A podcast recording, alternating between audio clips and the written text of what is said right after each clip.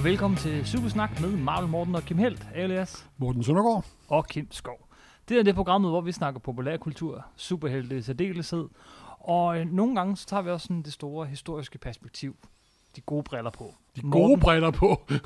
Gode briller. De altvidende briller. Det er alvidende briller på. Nu for at være meget præsentøs. Vi lader Morten snakke. Morten, øh, vi skal snakke Marvel, før det egentlig blev Marvel, Ja, altså, selvom det i perioder hed Marvel. Det Marvel, vi kender i dag, det startede jo med Fantastic Four nummer 1, sådan cirka. Men, men, men før det, så havde Marvel jo eksisteret i mange år. Det hed noget andet. Det hed Atlas, og det hed Timely, og sikkert også mange andre navne af skattetekniske årsager.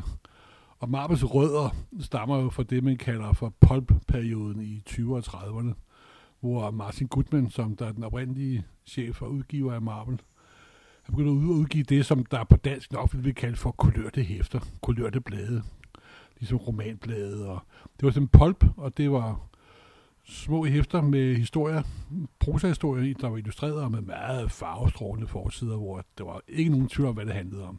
Hvis det var romance, så var der kvinder og mænd på. Hvis det var cowboyer, så var der hester og skydevåben. Hvis det var science fiction, så var der rumskiber og strålepistoler. Popbladene var, var helt klart, øh, hvad hedder det, de kulørte blade, tegneseriernes øh, forløber. Det er også derfor, at ordet pulp fiction kommer. Fordi at selve det bladet blev trykt på, det var noget, der hed pulp-papir. og det var noget særligt billigt papir, der var meget porøst og var lavet af sådan gamle klude og træstykker, og det var ikke øh, hvidt bøttepapir og så videre, så videre. Det kunne ikke blive meget billigere. Og så det var tryk på noget billigt, og det var også noget, og det meste af det var heller ikke særlig godt skrevet, altså lad os sige det ud. Men der kom helt det udtryk senere, der hed Pulp Fiction, som du simpelthen er blevet brugt til en meget berømt film, som ikke har specielt meget at gøre med Pulp Fiction. Nej. Ja. Men altså, så, det var enormt meget i 30'erne, og det var enormt populært. Altså, de to dominerende medier i uh, 30'erne, 20'erne og 30'erne, det var radioen, og så øh, de der hæfter der, og de solgte i enorme mængder, og folk læste dem virkelig gnubende simpelthen. Men så i øh, slutningen midt i 30'erne, så begyndte der også at komme tegneserier. Først var de jo var hæfterne optryk af avisstrips, især humorserier.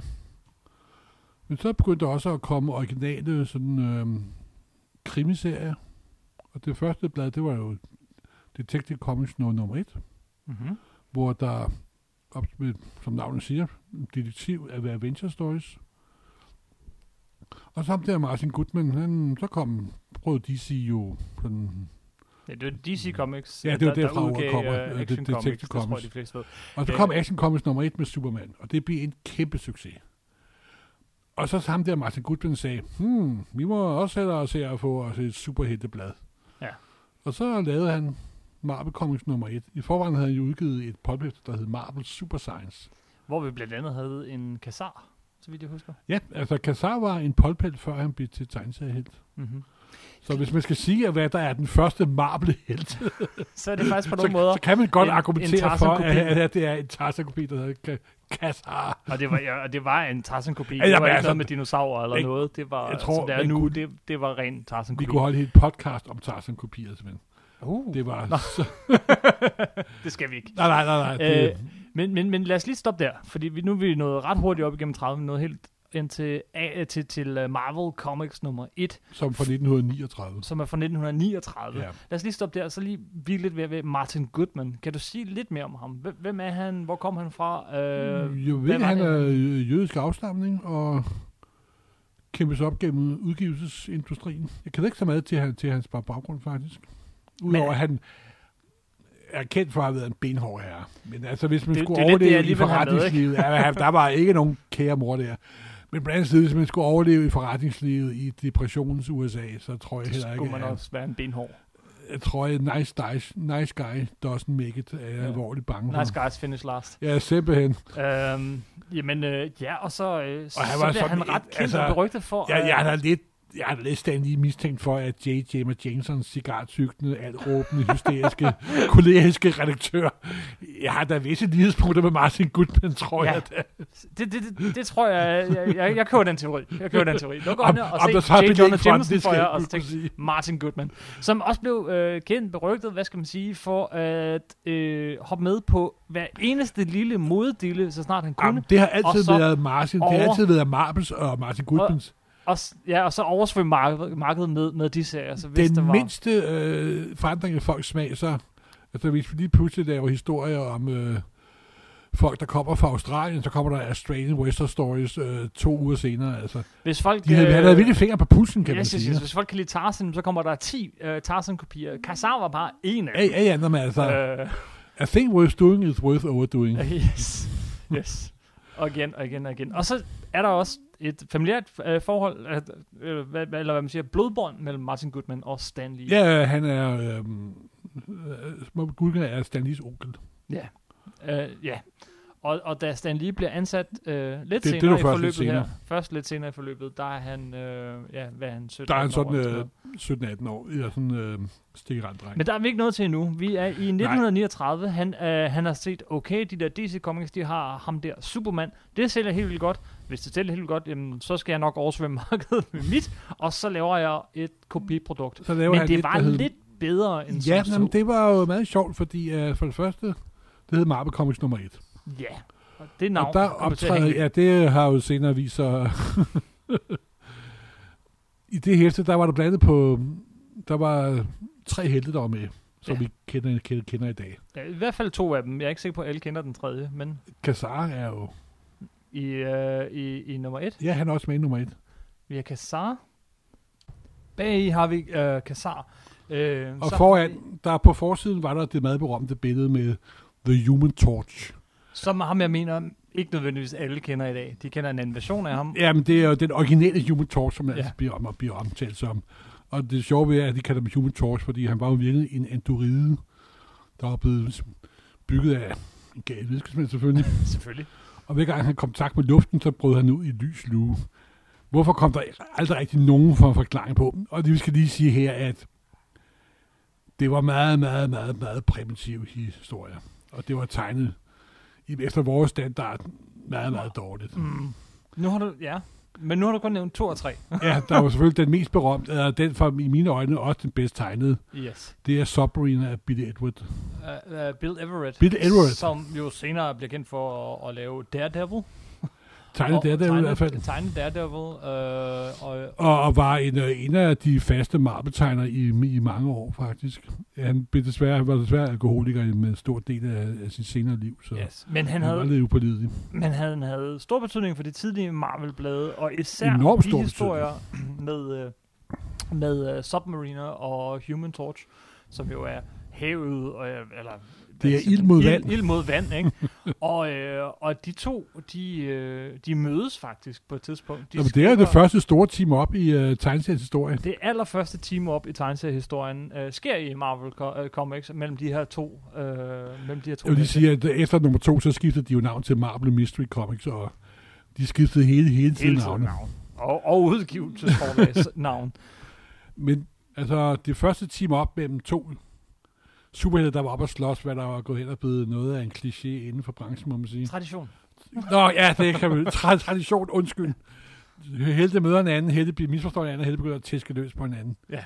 Det var da Submariner beslutter at angribe overfladeverden, og Human Torch prøver at stoppe ham. Faktisk overskyder Submariner hele New York, simpelthen. Yes, yes, yes. Og det begynder faktisk med et nummer før, hvor øh, at de i hver deres øh, historier ligesom refererer ting, der sker i de andre hæfter. Og det er jo helt og man kan jo, normalt i dag. man ikke? kan jo Men- sige, at det er jo den første spæde start på det, der bliver til Marvel-universet. Og det skete i uh, Marvel det- Mystery det kan man Comics. ikke bare sige. Det nummer er det der. det er. Det er den kim, hvor om alting krystalliserer sig. Yes. skete i Marvel Mystery Comics nummer 8 og 9, og der var, det var sikkert omkring midt inde i hu- noget 1940 cirka. Ja. For, fordi at det der lille forsøg på at tjene lige så mange penge som Action Comics, det var lykkedes meget godt for Martin Goodwin. Ja, ja. De Og, solgte som varm brød. og, og selvfølgelig øh, starter han straks med at prøve alt muligt andet af. Og der er mange, der ikke behøver at nævnes, men en, en figur bliver dog absolut nødt til at blive nævnt. Det er Captain America. Og det er, lidt, det er noget senere. Det er ikke meget senere. Nej, nej, men øh, altså, han ansætter jo øh, Joe Simon og Jack Kirby, Ja, lad os starte med dem så. som øh, de var sådan de unge, kreative par, som kunne man godt kunne se, at der var, der var gang i dem, og de lavede den første sådan Kirby helt, der lavede, det var deres, også deres første hæfte ud over Marvel, det var, der hed Red Raven nummer et. Ja. Ja, lad os da endelig starte med det. Nu snakker vi Marvel før Marvel. Ja, og det er virkelig, og det er virkelig obskure fig- figurer, det Red her. Raven, jeg må indrømme. Øh, Han er er faktisk dukket op i en X-Men nummer 44, af den, af den gamle operering senere. okay. Det er jo meget sjovt, fordi Marvel har jo, efter de blev Marvel, det vil sige fra, fra 61 og frem, så har de hævet masser af deres gamle Golden Age ting ind. Ja, Det kan vi lige komme, komme, komme ind på senere. det er sådan noget, Roy Thomas har været glad for. Ja, det må, må man sige. Altså, også Søndergaard er også meget glad for, det vil Ja, lige ja. påpege. Nej, Ja. men altså, øh, så introducerede øh, DC jo også efter, at øh, øh, Superman var blevet populært års tid, så kom Batman selvfølgelig. Mm-hmm. Og så hele den der, og så startede 2. verdenskrig. USA var ikke officielt deltager i 2. verdenskrig nu. Det skete først i december øh, 41. Men øh, Submariner begyndte allerede at kæmpe mod nazister i starten af 40'erne. Ja, Submariner. Øh, ja. Submariner, Det, Submariner. han er jo faktisk, altså lad os lige vælge ham med ham et sekund længere, og undskyld, jeg lige hører snakken lidt baglæns, men det er helt i orden. han, han er jo en virkelig mærkelig figur, ikke? Nå, men han Det- er jo ikke alene, at han er Marvels første helte, men han er også en af Marvels første antihelte. Jamen, han, han, han begynder jo nærmest som terrorist. Jamen, det er, han, han er, Han er en øh, terrorist. nej, han forsvarer sit hjemland mod overfladeverdenen. Ja, det er det, man nu om dagen kalder Modstandsmand, modstandsmand. modstandsmand. Nej, når man, Ja, når man prøver at drukne New York i en kæmpe bølge, kan man nok tillade sig at kalde ham lidt terroristisk. Lidt, ikke? og, og det er Marvels første held. Ja, Øh, eller anti, det er Marvels første figur i hvert fald, ikke også? Ja. Fordi han Øh. starter med, at det er en, en kvinde fra Atlantis og en, en kaptajn på et skib, og de møder hinanden, og de får et barn. Og han bliver den her hybrid, eller Marvels første mutant, som de også kalder Ja. sig på et tidspunkt. Og der kan jeg altså have svømme øh, utrolig hurtigt, har superstyrke og kan flyve ved hjælp af de små vinger, han Bitte, har på bitte, fødderne. Bitte små vinger på fødderne. Og det flyve. er aldrig rigtig helt blevet forklaret, hvordan det bærer sig ad, men... Øh, nej, Sådan er det også med humlen. og så vil jeg lige sige, at i forhold til mange andre serier på det, på det tidspunkt, Mm-hmm. så øh, Bill Everett, han, øh, Bill Everett, jeg kan aldrig udtale det navn ordentligt, han var ret, faktisk en ret dygtig tegner, og de er meget mere læsbare i dag. Og, og forfatter. Ja, også. altså, og, og de er faktisk, de kan læ- læses den, den, den, dag i dag. så, ja, altså, det er få serier fra den tid, der kan. Ja, De, og, øh, og, og Submarine havde også, han havde den her enorme vrede i sig.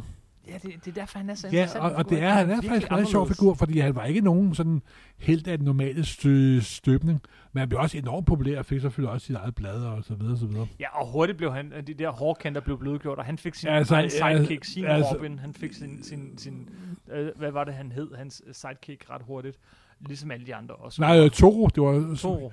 Human Torch, der fik. Det var, to, det var Human Torch, Tor, der fik. Submarine fik nogle Undskyld, sidekick. Morten og alle, der må med. Det er Morten, der er Kim- ekspert her. Kim, altså. Ej, nej, han fik... Altså, Human Torch, der er en androide. Han fik, øh, men Han fik uh, Toros sidekick ved, at han en dag fløj forbi et cirkus, og så var der en ung dreng, der brød ud i brand og også kunne flyve. De, de, nogle gange så skete tingene bare, fordi de skulle ske i de gamle Ja. blade. Der var ikke sådan, lad os få hans socioøkonomiske baggrund og bygge ham op gennem fire hæfter jeg, og så byttede, videre. jeg, så- og jeg byttede om, jeg mente ikke, han, det var ikke en, en sidekick, øh, det, jeg, han fik en, en hvad siger, jeg, et kvindeligt modstykke. Hvad var det, hun Og hed? det er først senere. Det var først i 50'erne. Nej, det er så sent. Så vidt jeg husker. Jeg må indrømme, alle de her gamle Marvel Golden Age, der har jeg ikke læst dem alle sammen, vil jeg, vil jeg lige, lige, lige, lige, lige, lige sige. Okay, så skal Et- vi også passe på, at vi et- ikke hiver folk helt af sporet, Et, fordi jeg ikke er lige til at få fat på. To, og øh, nogle af dem er også ret ulæselige. Jeg vil lige opsummere. Martin Goodman, øh, ihærdig udgiver, udgiver alt muligt skidt og ravelse. Øh, onkel til Stan Lee, ham vender vi tilbage til, har lige ansat Eller Stanley Ja. Lieber, som man hedder i Stanley virkeligheden. Lieber, ja. Øh, ja, jødisk er, er, er afstamning. Øh, han, øh, han ansætter øh, øh, Kirby og øh, Joe Simon. Ja. Han ansætter Bill Everett, som laver den her Human Torch. Nej, øh, så hvor, Submariner. Øh, Submariner. Og øh, de to før nævnte, Kirby og... De, de laver så, de bliver så hovedkraften på Marvel, Mhm. mm. og de laver nok en af deres, deres de to sammen mest berømte figurer.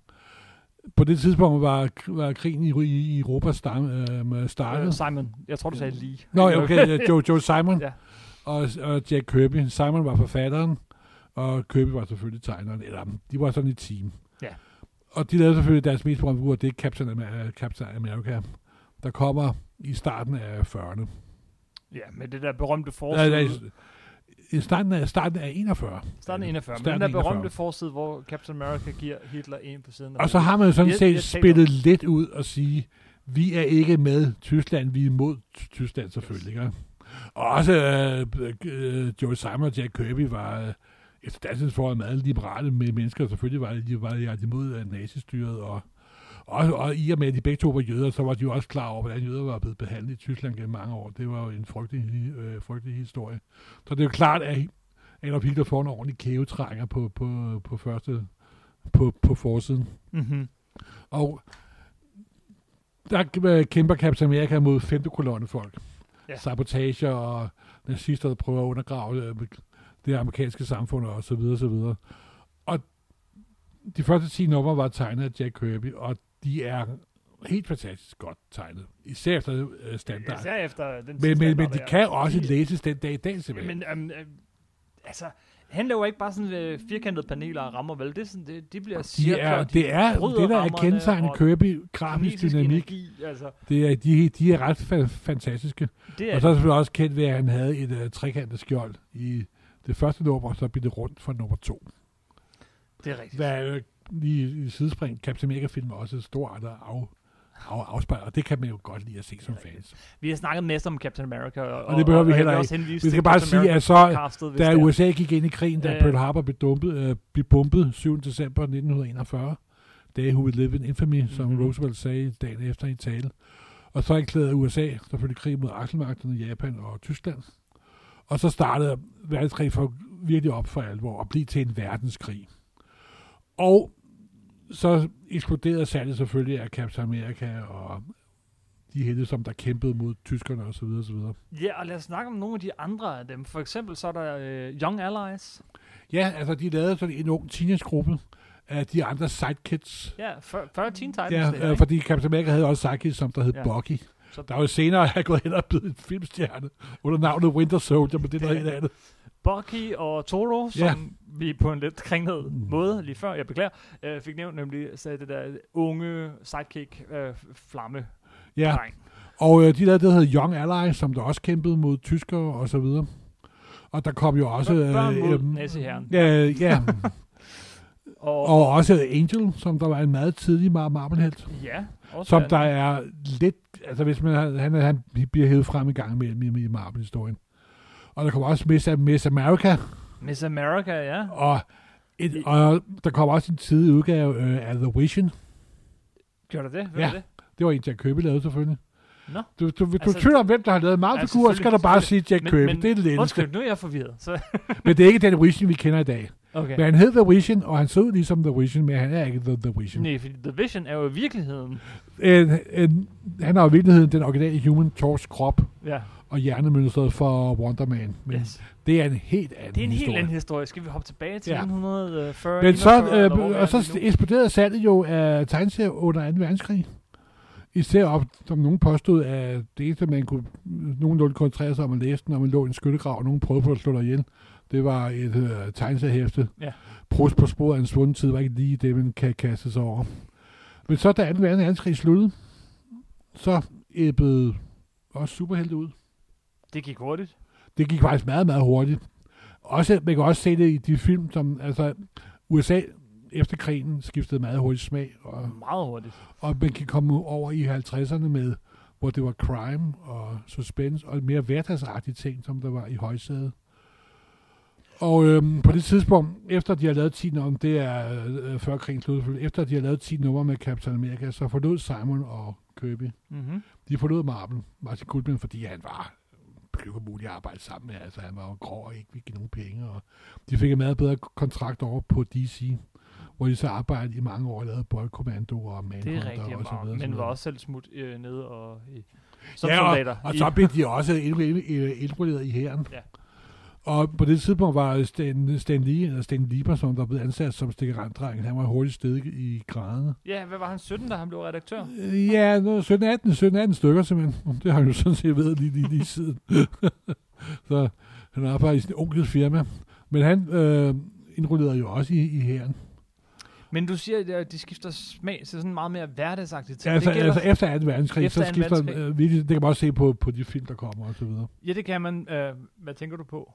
Nå, men altså, det, de, de, de realistiske øh, i 30 og 40'erne er meget været præget af, for eksempel de her fuldstændig super urealistiske musicals om livet og Fred Astaire, Jane Rogers, om Og de har de her serials med Captain America blandt Ja, andre. ja, ja, ja, Batman, ja. Superman Men og, altså, det kører, selvfølgelig var de også Men- stadigvæk, men folk vil også have smag for det mere hverdagsagtige historier. Ja. Og så op gennem 40'erne, hvor superhelte dør ret hurtigt ud. De eneste tre helte, der sådan set har overlevet lige siden de blev skabt, det er Superman fra Action Comics nummer 1, Batman fra Detective Comics 27, og Wonder Woman fra Sensation Comics nummer 1 fra 1942. Det er de eneste tre helte, der er udkommet hver eneste måned, siden de er udkommet til vores dage. Så det er de store, de, de tre store. Ja. Alle andre helte har på et eller andet tidspunkt været lukket ned og startet op igen. Så bliver det 50'ere, og, og Marvel skifter spor, eller og Martin Marvel, Goodman på det, det, der hed, de hed faktisk ikke Marvel. Nej, det, nej, det, Den periode bliver meget betragtet som uh, Timely Comics. Mhm. Som, det var det navn, de brugte mest. De begynder at udgive øh, hverdagsagtige ting. Som du selv sagde, Martin Goodman er god til at læse tiden, og så kom der pludselig masser af skrækting, horror-ting, teenage-ting, og romance-ting kom der også. Fordi noget af det, Joe Simon og Jack Kirby lavede, altså ikke sammen med Martin Goodman, men selv, de startede det første romance-hæfte, Young Romance, Ja. der blev en kæmpe succes. Det, og det var sådan noget med, åh, hvorfor kigger han aldrig på mig? Og der var sådan grædende kvinder og beslutsomme mænd. Og, altså, virkelig, Meget det, 50'erne, ikke? meget det, vi opfatter som klichéer af romance-ting. Men på den anden side var det også noget nyt, fordi det handlede også om rigtig normale mennesker. Altså, for, forstå mig ret. Det var ikke sådan en dybt socialrealistisk be- beskrivelse af virkeligheden i USA.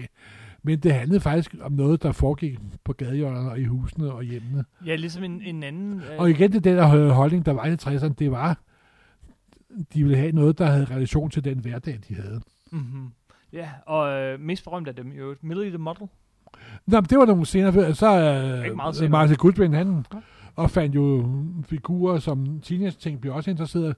Hele det begreb med teenager opstod Mm-hmm. af nogen, og det var en helt ny forbrugergruppe, de begyndte for også at fik flere penge.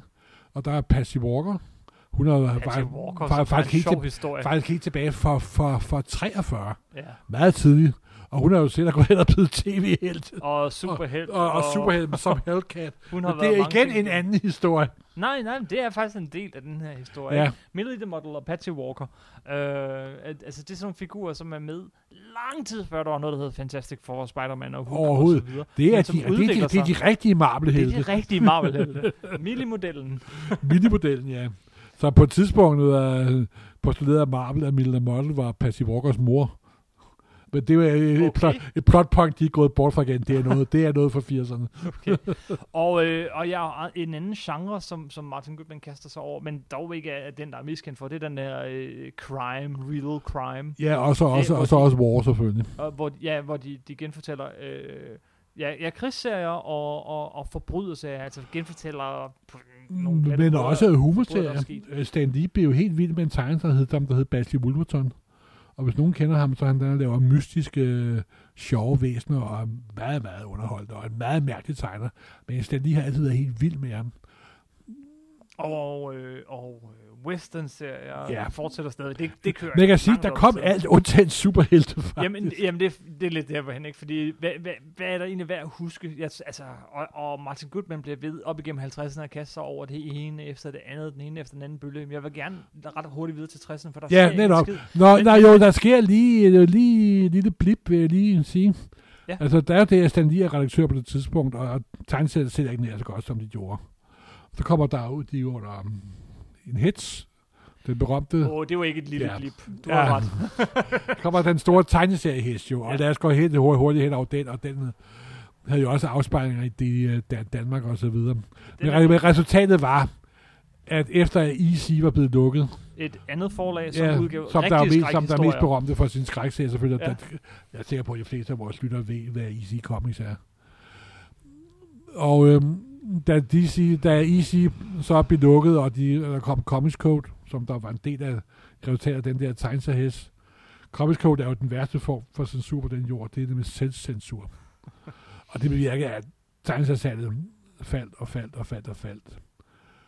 Og øh, Stan Lee måtte øh, fyre en masse folk, og det eneste, nogen sådan kunne overleve, det var, det var Jack Kirby faktisk. His, historien går faktisk, at, øh, at på et tidspunkt, så kommer Martin Goodman øh, for en sjældent gang skyld derind øh, på, på kontoret, hvor de sidder der og tegneserier, og så åbner han et skab, og så ser han, at der ligger øh, tonsvis af, af, af, af forud øh, øh, Stan Lee altså havde ikke som hjerte til at sige til sine tegnere, at jeg ikke har brug for dig, så han var faktisk begyndt at, sådan at betale forud og sådan Ja, noget. så folk kunne have, have sådan, så han havde noget liggende... Om historien til- passer, det ved jeg Nej, ikke. det ved jeg heller Men ikke. onkel, Men- ifølge overleveringen, blev meget sur, og Stan Lee måtte nærmest fyre alle sine... Han måtte fyre alle, og så for en periode bare udgive det, der lå i det Ja, ja, skab. simpelthen. Det var jo... Det var sådan en hands-on publishing, må man sige. Nej, men der var en lille blip med superhelte. De var ikke, de, var, de dukkede lidt op i nogle ganske numre. Mm. Det startede i uh, Young Men Comics nummer 24, for at være helt præcis. På grund af Koreakrigen. Ja. Og så er det her underlige, der er jo den her underlige kobling mellem krig og superhelte. Og selvfølgelig, og det er ikke fordi, jeg siger, at uh, superhelte skaber krigen, men det er så om, at når der er krig, så var der miljø for superhelte.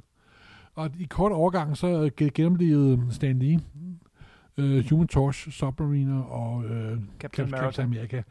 Det var en ret kort overgang, og de forsvandt hurtigt igen. Ja. Det, der faktisk holdt længst, det var faktisk Submariner. Og der kom der også en øh, I, ny... igen som, er Bill Everett. Men ja, ja, igen Bill Edward, der også lavede Venus of Love, som der også gik hen og blev en superhelt, sådan en ja. superhelt lignende, og Marble Boy dukkede op, også op i 50'erne. Det var et kort forsøg på at, at genopleve øh, Ja, øh, men det er bare men at det, blive det, et, ko- det er et kort Ja. forsøg. det er Marvel, som ikke hed Marvel, det hed Timely. På det her Nej, det var på tidspunkt, nu hedder de Atlas. Nu hedder de Atlas. Ja. De skifter navn hele tiden. Ja. Øh, men hvad, hvad de virkelig levede af, var western og humorserier og, øh, og øh, romance-serier. Ja. Og Øh, også, også og- krigsserier.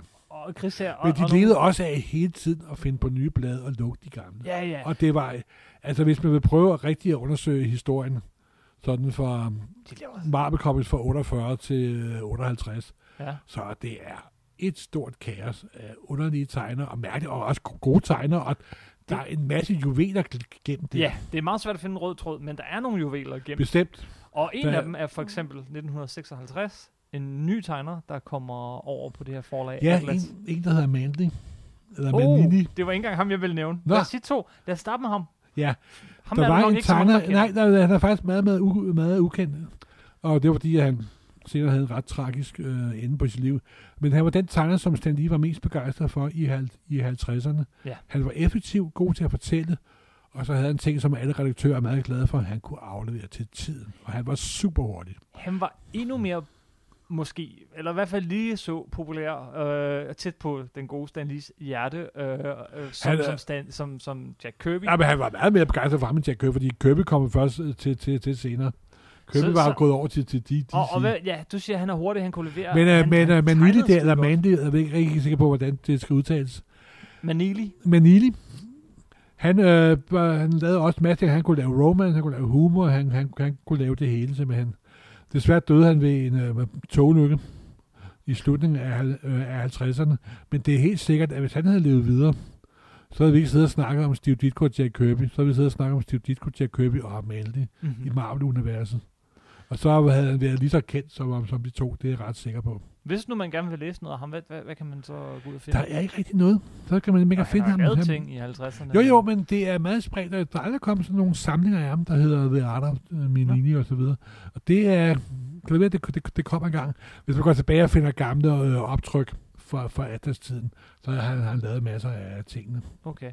Nu nævnte du ham selv. Det var, det var nemlig den mand, der blev ansat i 56 og begyndte at lave nogle, nogle, øh, nogle sjove hæfter. Han begynder i Journey into Mystery nummer, nummer 30. Jack, Jack, Jack Kirby, tænker du på? Nej, ham har Nå, vi været omkring. nå, Steve selvfølgelig. Ditko. Det er jo Steve Ditko selvfølgelig, ja. Hvem er Steve Ditko? Ja, han er også en af de tegnere, som der kom til at betyde rigtig meget for Marvel-universet. Og han var en, der havde en helt anderledes streg end Jack Kirby. Det må man sige. Kirby var det kraftfulde, grafiske, nu kæmpe monster. Ditko var sådan det underfundige, mystiske, Skæve. skæve, øh, underlige, nærmest ordet psykedelisk, selvom det var lang tid før, Ja. ja. det, blev, det blev coinet. Og så Stan Lee, altså Steve Ditko nok havde en lille del af også af det psykedeliske via sin Doctor Strange senere. Og når vi har Lee og øh, Ditko og Kirby, så har man sådan en virkelig grundsten til det, der senere bliver til Marvel-universet. Men Fordi så dukkede der Kirby også op, fordi der var ikke noget arbejde at få, og det sted, hvor man kunne få noget arbejde, det var hos, hos Marvel. Men nu kommer vi faktisk til noget af det, som, som må være kernen i det her afsnit af Supersnak. Noget Og det der er virkelig- præ-Marvel. det er præ-Marvel, fordi der fra 56, der Steve Ditko bliver ansat, og, og vi har den her kæmpe rode periode, og, og især øh, Stan Lee og Bill Everett har lavet en masse mærkelige serier, og western, romance, alt muligt, men de her cirka 10 år, og især de sidste 4-5 år, inden vi når til Fantastic Four, der begynder øh, Stan Lee, Steve Ditko og, øh, og øh, Jack Jack, Kirby. Kirby. At lave noget ganske særligt og specielt, som du vil kalde præ-Marvel. Hvorfor? og Det er det, jeg kalder præ er det, fordi det kommer før Marvel. Men Okay. hvis man kender Ja, lidt til Marvel, når man kender lidt til Marvels historie, så ved man for eksempel, at Iron Man startede et blad, der hed Tales of Suspense, Mm. og øh, noget, der hed Tales to Astonish. Journey og, into Journey- hvor, hvor, hvor, Mystery hvor, vi. hvor, hvor Thor startede. Men de numre, altså med Thor er nummer 83, så tænker man, hvad var der de første 82 numre? var der også Thor var der? der, der? ikke? Hvorfor hedder det ikke Thor? Ja, netop. Men det var fordi, at de første 82 numre af Journey into Mystery, de var fyldt med det, som man i dag på en, en hurtig måde vil kalde små skrækhistorier og små monsterhistorier. Ja. Ja. De var som regel på en 5, 6, 7, 8 sider, og handlede som regel, hvis det var Kirby, der tegnede dem, så handlede det om, at Krankro fra Krankro øh, var, blevet, var ved at overtage jorden og æde planeten. Eller Dr. Doom? Øh, nej, det er først senere. Det er noget Okay. andet. Det vil jeg lige sige. Det er noget andet. Okay. Og hvis det var Ditko, der havde lavet historien, så var noget med The Mysterious Mirror of, of the, the Wizard, som der suger sjælen ind og gør dig til en frø og sådan noget. Og det var sådan nogle små, sjove, øh, skæve, forunderlige monsterhistorier, skrækhistorier. Og det var der, hvor sådan, øh, Stan Lee og Kirby og øh, Ditko, de sådan lærte at arbejde sammen. Ja. Og udvikle det, der senere blev til Marvel-universet. Og Marvel-metoden sikkert Ja, for eksempel er der i øhm, Marvel, altså nu, så er der en stor hvid yeti ting, der hedder The Titan. Mm. Men da den første gang kom i Primark, der hedder den The Hulk. ja, ham må de heller lige skifte Ja. navn på. Og man kan sige, at det mest berømte af alle Kirby-monster, det er Fing Fang Fu. Ja. Den her meget ondskabsfulde kinesiske dragemonster, der altid er ude på at udslette menneskeheden. Og mange af de figurer er faktisk kommet med over i det, i, det, i, i det rigtige øh, Marvel-univers. Ja, de er ligesom blevet hævet frem en gang. Ja, det, de bliver hævet frem i gang Se, imellem. Jeg tror rigtig mange lytter kender de her små korte skrækhistorier, for de kørte bag i, øh, i de oprindelige dæmoner. Altså, hvis der er de nogle blevet gamle genoptrykt nogle gamle. der samler på gamle danske Marvel, så er det især de sort-hvide dæmonen, men også i de andre, der brugte redaktøren på dansk til at fylde ud med. Fordi historien er på en 4-5-6 sider, og hvis der er noget, redaktør elsker, Ja, så er det små, korte historier til at fylde ud med. yes. Og jeg kan tydeligt huske, at jeg læste dem, og jeg synes, de var virkelig fede, altså. Jamen, jeg kan da også læse, jeg kan huske en, en, og jeg aner ikke, hvad den hed, eller hvor jeg har læst den første gang, men, men der er flere af dem, der er sådan, sådan printet på, på nethinden. Der er, en, der er i hvert fald en Steve Ditko-historie, hvor en mand, han får et spejl og bliver fanget i spejlet. Ja, ja, jamen det, bliver formalet et portræt og bliver, øh, nå ja, igen, fanget af portrættet. og, øh, der er nogle, øh, men der altså, er det er nogle, jo også fordi, at på det tidspunkt, der øh, en forfatter, en tv-forfatter, der hed Roy Sellinger, ja, han kørte The Twilight Zone. han har nok haft en vis indflydelse. Det må man bestemt sige. Det er i uh, slutningen af 50'erne og starten af 60'erne. Og det var også dem, som man i dag kunne kalde for en antologi-tv-serie, hvor det var bitte små noveller om mystiske, skrækkelige, mærkelige hændelser. Og det var også selvfølgelig også det, som Stan Lee og Kirby og, Ja, men de, og Steve Ditko de lænede sig op af. Ja, det var men, ikke- men det var også et populært, for, for, for, uh, populært format. Og det var et format, hvor Comics Code ikke blandede sig også. ja, det, ja, det er faktisk sjovt. Men, øh, Øh, men, men de var jo heller ikke, altså de var jo stadig forsigtige ikke at... jo, der var, der, var, der var ikke noget med sex, og ikke noget med stoffer. stoffer eller, Og, vampyrer, eller altså noget, der simpelthen... Det var ikke være horror, det var, det var, det var, det var små skrækhistorier. Mm-hmm. Og der var ikke selvfølgelig noget blod og, og, og, og sådan noget som helst. Nej, hvilket faktisk tit var med til at gøre dem mere uhyggelige, ikke? Altså, jo, men altså, bare, det, øh, det jeg jo så godt kan lide ved dem, det er jo, at jeg synes, de er jo så flot tegnet. Ikke? Fordi man kan tydeligt se, at det er der, hvor Kirby og Ditko og Lee, de udvikler deres stil, Yes, som de så senere slipper løs når på, de på skal fortælle kæmpe store historier på små otte sider, så, øh, så, ja, så får de virkelig, øh, så får vi virkelig den bombastiske Kirby. Så, og der, men så skal vi lige øh, gå bort fra Marvel i en overgang og se, hvad der var sket hos DC. Ja, der sker De noget. havde jo øh, genoplevet superheltene. Og startede det, som alle samlere og tegneserier øh, elsker superhelte kalder for The Silver Age. Og det var startet med, at de lavede en ny udgave af Flash. De genoplevede ikke den gamle Golden Age Flash. Ham med hjelmen med, med, med vinger på. De lavede en ny udgave, hvor nu var de ikke øh, en mystisk ting, eller nu var det en meget sådan science fiction-agtige origins, der var på, he- på heltene. Ja. Flash, der selvfølgelig kan løbe super hurtigt. Han bliver ramt af lyn nogle kemikalier. Bum, så får han s- super hastighedsegenskaber. Der var grønne lygte, der nok er det mest science fiction-agtige af det. Han får en ring ude for rummet af en alien. Senere opdager han, at en del af et større, større politikkorps. Og så var der The Atom, der opfinder sådan et stykke for en hvid stjerne. Eller neutron, det vil nok kalde det for en neutronstjerne, det er sig Dværgstjerne, tror jeg, det hedder. Dværgstjerne, nå ja. Ja. ja. Dværgstjerne, ja. Der bliver han til endnu mindre en dværg til en lille atom. Mm-hmm. Der var også en gammel Golden Age-figur, der hed, der hed Atom. Der var sådan en lille lavstammet bodybuilder, der, som der ikke havde nogen superskaber over. Udover at han var lavstammet og enormt stærk. Okay. Men det var de tre nye udgaver, og de begyndte så at sælge stille og roligt, og sådan en superhelte vendte lidt tilbage. Ja. Og så sker der jo det nu, for fire vores Marvel Comics for alvor startede. Det var, at Martin Goodman havde jo en øh, distributionsaftale med dem, der ejede DC. Fordi at hele det amerikanske distributionssystem havde været udsat for en mindre katastrofe i starten af slutningen af 50'erne, starten af 60'erne. Ja. Og Marvel havde kun lov til at udgive otte månedlige hæfter i den aftale, de havde med DC Comics distribution. Så hvis de havde lyst til at lave, en, lave et nyt hæfte, så må de fjerne et af de gamle. De lavede så op til 16 hæfter ved at lade dem udkomme bimonthly. Ja. Og, og Marvel udgav også stadig øh, teenage-ting og øh, cowboy-ting, ja som, som Kirby også tegnede en, en pæn del af. Men det du siger er, at det var faktisk konkurrenten, den, jo ikke bare konkurrenten, men... men Jo, men ved du hvad, øh, forholdet for tegneserier var så, var så dårligt, så konkurrenterne Ja. måtte arbejde sammen Ja. for, for at overleve. Men det var dem, der stod for at udgive Marvel. Nej, øh, distribueret, ikke udgive. Ja, okay, undskyld, Ja. distribuere. ja. De Ud ejede til, til, til, til, ja, de ejede kioskerne simpelthen. Ejede kioskerne. Ja, det er et system, der Ja. ja. sendte pladene ud Ja. til, til kioskerne. Ja. Skal vi lige sige en lille, lille sidebemærkning, hvis man er samler og sådan noget. Den dato, der står på amerikanske hæfter for den, der står på den, august. Så det er ikke det nummer, så er det ikke den måde, de er udkommet i. Det er den måde, de skal sendes tilbage, hvis Ja. de ikke er blevet, blevet solgt. Så hvis der faktisk står august, skal man, skal man trække en 3-4 måneder fra og få en rigtig ud- udgivelsesdato. Nej, men så er Martin Goodwin spillet golf med nogle af sine kollegaer fra DC, Mm-hmm. Og de sagde, at øh, de havde nogle øh, stykke tid forvejen udgivet et hæfte, der hedder Justice League of America. Der hed øh, DC Showcase. Og det var jo, hvor Batman og Superman og Wonder Woman og Lynet og Grønne Lygte og Green Arrow Og Aquaman. og Aquaman, de arbejdede sammen. Ja. Og det første nummer er meget berømt, fordi der var de oppe og kæmpe mod sådan en stor stjernelignende, en søstjernelignende alien for det ydre rum. Så var det ret mærkeligt, men det ser Som skide godt ud. prøver, og man skal lige huske den forside, fordi den bliver jo senere brugt i en Marvel-hæfte.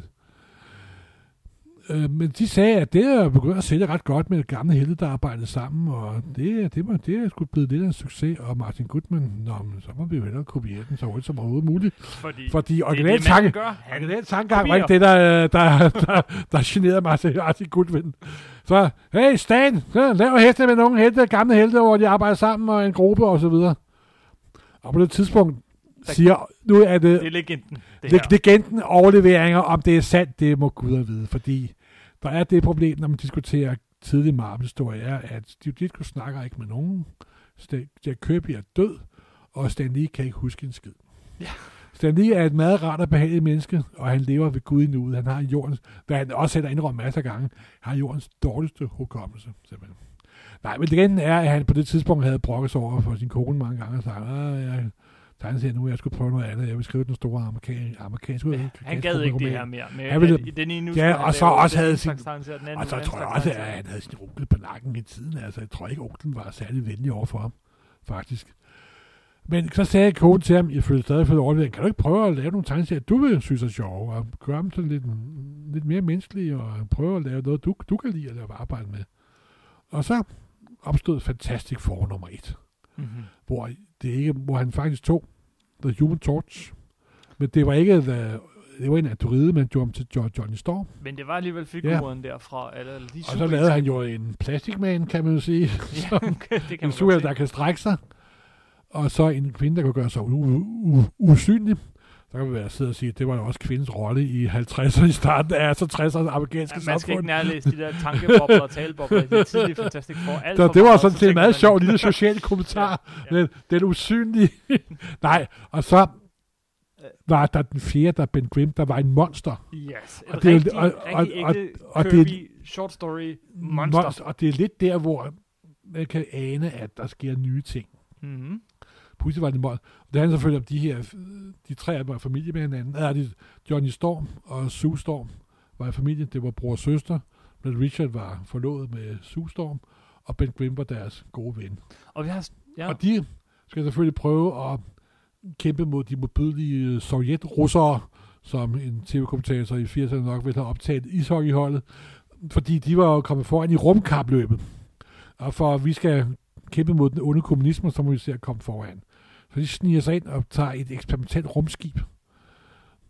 Sikkerhedsforholdene var ikke særlig gode, og de kom ud i rummet og blev udsat for kosmisk stråling til de fantastiske fire. mm-hmm. Vi kender historien, ja. Ja, nu vil jeg lige sige, at det var faktisk ikke den første Marvel-helt. På ingen måde, og, og, og før du får lov at sige, hvad du vil, altså bare lige for, det, det, det kommer slet ikke ud af ingenting, det her Fantastic Four nummer 1, for det, Det det er- trækker på nogle ting Det fra, er, det er fra født for 50'erne. alle de monster- og skrækhistorier og mystiske historier, som Kirby og Stan Lee har, har lavet sammen. Ja, kan men bare også se- fra hele den her øh, filosofi ud fra 50'erne med at, at være lidt mere virkelighedsnære, eller, og så er det mere science fiction end fantasy, og et, et, figurerne Fordi Fantastic Four har ikke Fire- superheltedragter. Nej, nej, nej, nej, det får de med. først nummer 4. Øh, Fordi Fantastiske Fire har to meget kraftige rødder. De har monsterrødderne, ja. men så har de også Challenge of the Unknown. En Ja. DC-serie, som Kirby havde lavet, før han kom tilbage til Marvel for DC, der handlede om en videnskabsmand og en stærk fyr og en pige og så videre, så videre.